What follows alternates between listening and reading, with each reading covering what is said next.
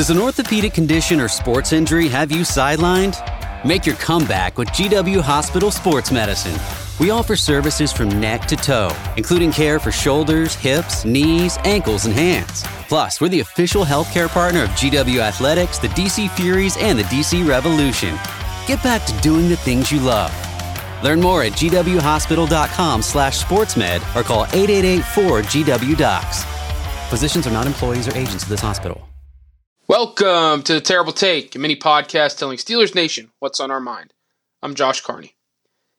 If we've learned anything in the first 11 months with Omar Khan and Andy Weidl in charge of the front office for the Pittsburgh Steelers, it's that they are going to be aggressive and that nothing is out of the realm of possibilities when it comes to adding to the roster. The shocking trade for former Pro Bowl wide receiver Allen Robinson Tuesday afternoon proved that once again as the Steelers swapped seven round picks with the Los Angeles Rams in next week's NFL draft and got Los Angeles to eat 10 million on Robinson's deal, shoring up a major need for the Steelers in the process. Robinson is certainly a big name, but he's coming off of two down seasons, including a 33 catch, 339 yard, three touchdown performance in 2022 after signing a big deal in free agency with the Rams. It certainly didn't work out in Los Angeles, but he's just 29 years old and has a Pro Bowl on his resume, all while playing with some challenging quarterbacks in his career, like Blake Bortles, Nick Foles, Andy Dalton, Mitch Trubisky, and Justin Fields.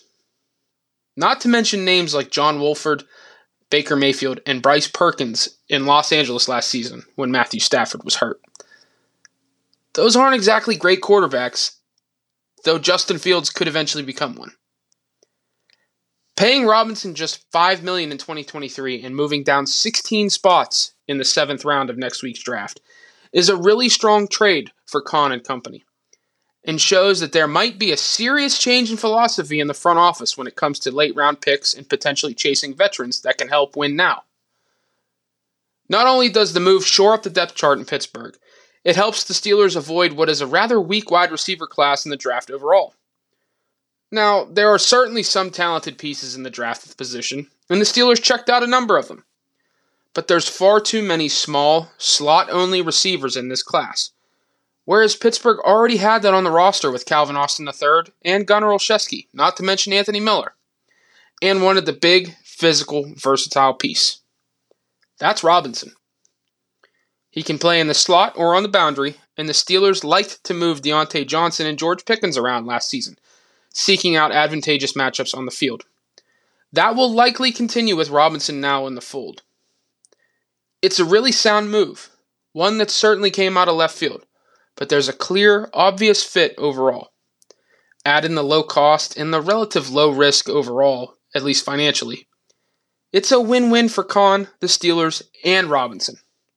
Now, let's see how it plays out on the field. Be sure to follow us at SteelersDepot.com and check out episodes of The Terrible Take every weekday at 5 p.m. Eastern Time. And check out The Terrible Podcast with Alex Kozora and Dave Bryan every Monday, Wednesday, and Friday. We made USAA insurance to help you save. Take advantage of discounts when you cover your home and your ride. Discover how we're helping members save at USAA.com slash bundle. USAA. Restrictions apply.